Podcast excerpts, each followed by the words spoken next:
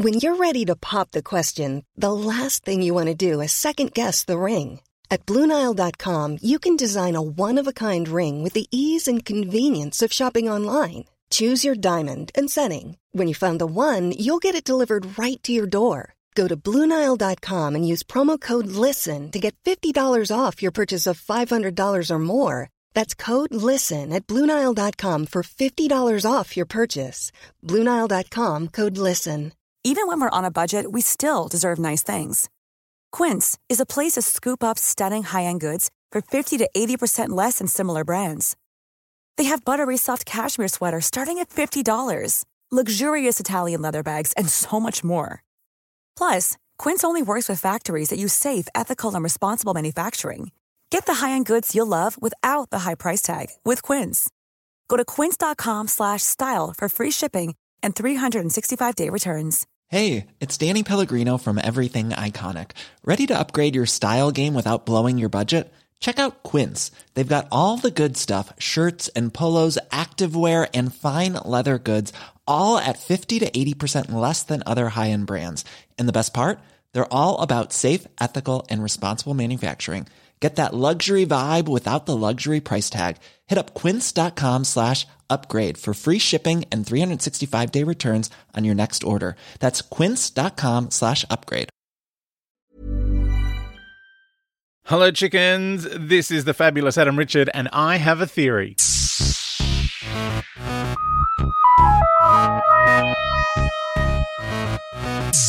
Hey, chickens. We are continuing Matt's recap of Time Fracture, the immersive uh, theatrical experience thing. It's not an escape room, it's an immersive theatrical experience, whatever it is.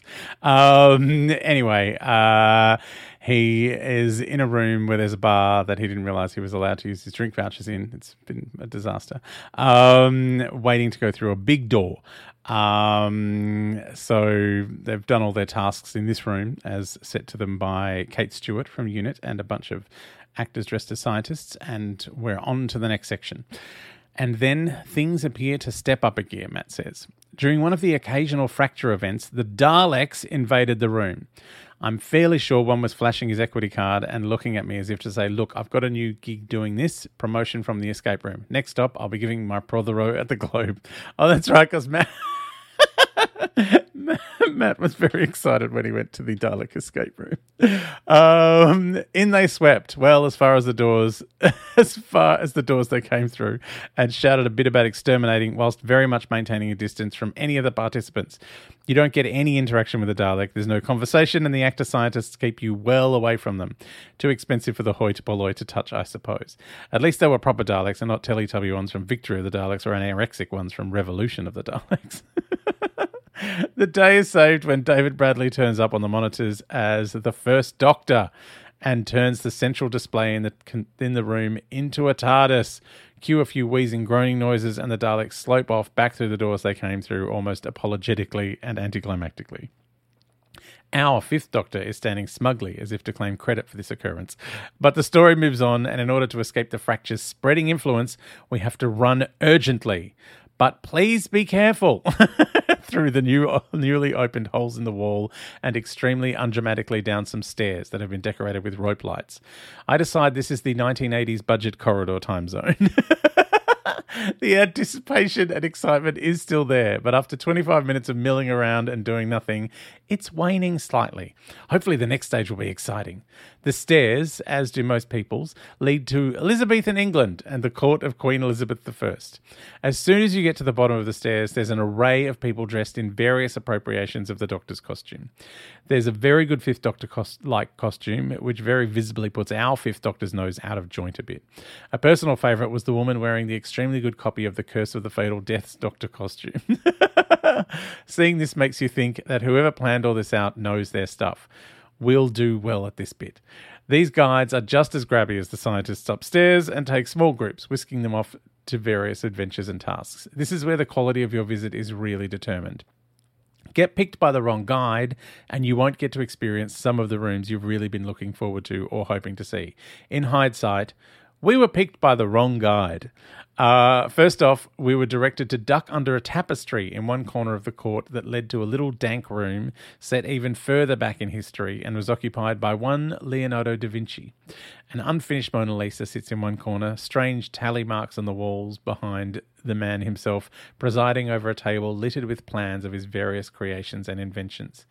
Our fifth doctor, we're split off into a much smaller group now, but have retained him and Joseph, decides to try and shake Leonardo's hand, greeting him as though he were an old friend, really living being the doctor, only to be rebuffed by an illusion busting, sorry, we can't physically touch, COVID, you know, from one of history's greatest artists. Oh, that's sad.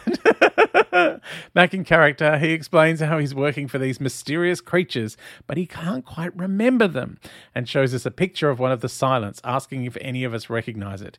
Keen to try and join in, I feign ignorance and offer the response that they seem familiar, but I can't seem to remember anything about them. Oh, good on you, Matt, for joining in. Leonardo is clearly not enough of a fan to get my clever playing along and gives me a look of disdain that says, Thought you lot were Who fans and you don't recognize these guys? A woman runs in who Leonardo gives something to deliver. It turns out she's a time agent or something on a mission and we're to join her. At this point, the room falls dark. There's lightning, and a silence appears in the mirror, almost reaching out at us. I decide to give it one last try and shout, I remember them now! To no reaction, uh, except a scornful look from our fifth doctor, whose thunder I appear to have stolen. Oh, I find myself yearning to be with our seventh doctor at this point. At least his trousers match the jacket. Oh my god, Matthew. The unfinished Mona Lisa has completed itself, but instead of the mysterious woman, it's been filled with the features of the impossible girl herself. We're rushed back out of the room and to follow our time agent onto the next stage of our mission. But this was where we were accosted into a very different story. Dragged from our group, I was thrown up onto a platform in front of a long pool of lava that's never explained, that lay in front of a throne upon which sat the aforementioned Queen Elizabeth I. Now, if you want a gist of how this Queen Liz was being played, you'd not go far wrong than by watching an episode of Blackadder 2. She was a hoot. The actors throughout Time Fracture have got to be ready to interact with the public throughout, no matter what is thrown at them. And Queenie was absolutely ready for it. Quizzed on all manner of subjects from my favourite colour, black, which she deemed ugh, depressing, to my favourite dessert, banana surprise, the surprise being there's no banana in it, with Queenie then asking what a banana was and if a potato could be supplemented. That's good. uh, the whole interview led to the unexpected outcome that I was to be married to the Queen immediately. Queenie looked to John to ask if this was a problem, clearly having assumed John to be my partner. A hasty rendition of the Tenth Doctor and Donna's denial at being a couple later, and the record was set straight, and my fate as the new consort to Queen Elizabeth I was sealed.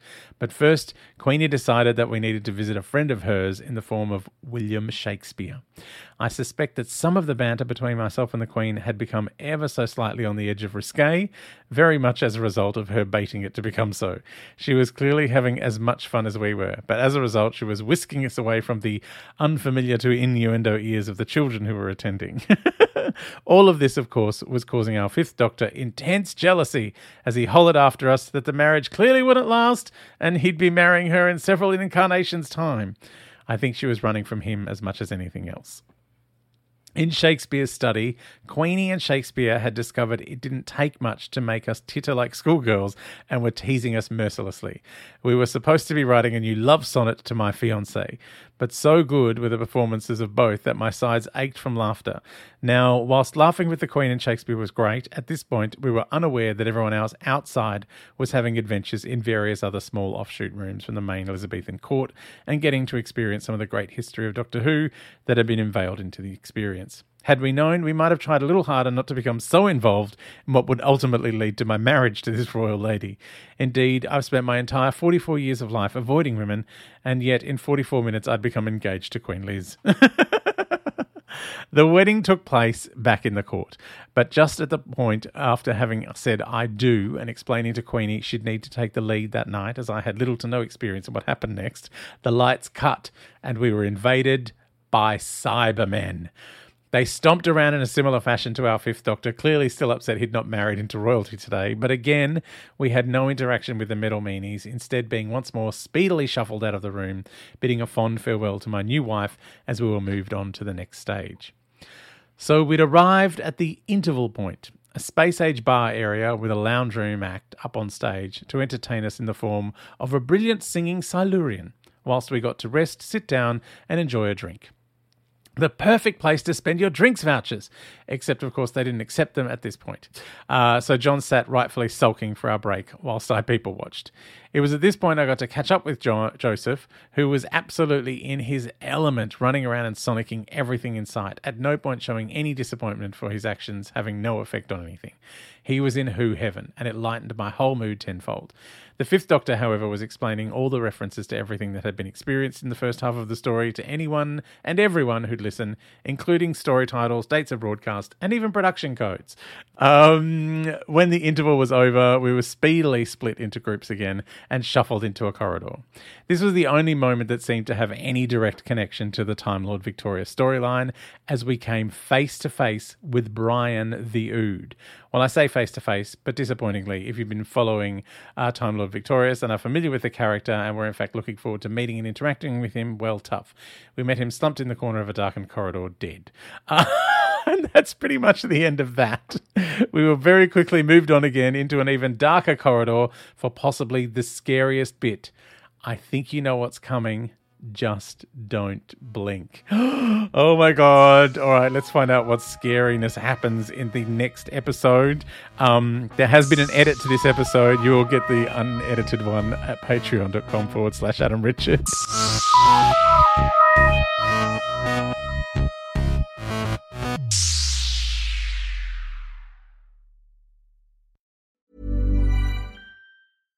Even when we're on a budget, we still deserve nice things. Quince is a place to scoop up stunning high-end goods for 50 to 80% less than similar brands. They have buttery soft cashmere sweaters starting at $50, luxurious Italian leather bags, and so much more. Plus, Quince only works with factories that use safe, ethical, and responsible manufacturing. Get the high-end goods you'll love without the high price tag with Quince. Go to quince.com slash style for free shipping and 365-day returns. Even when we're on a budget, we still deserve nice things. Quince is a place to scoop up stunning high-end goods for 50 to 80% less than similar brands. They have buttery soft cashmere sweaters starting at $50, luxurious Italian leather bags, and so much more. Plus, Quince only works with factories that use safe, ethical, and responsible manufacturing.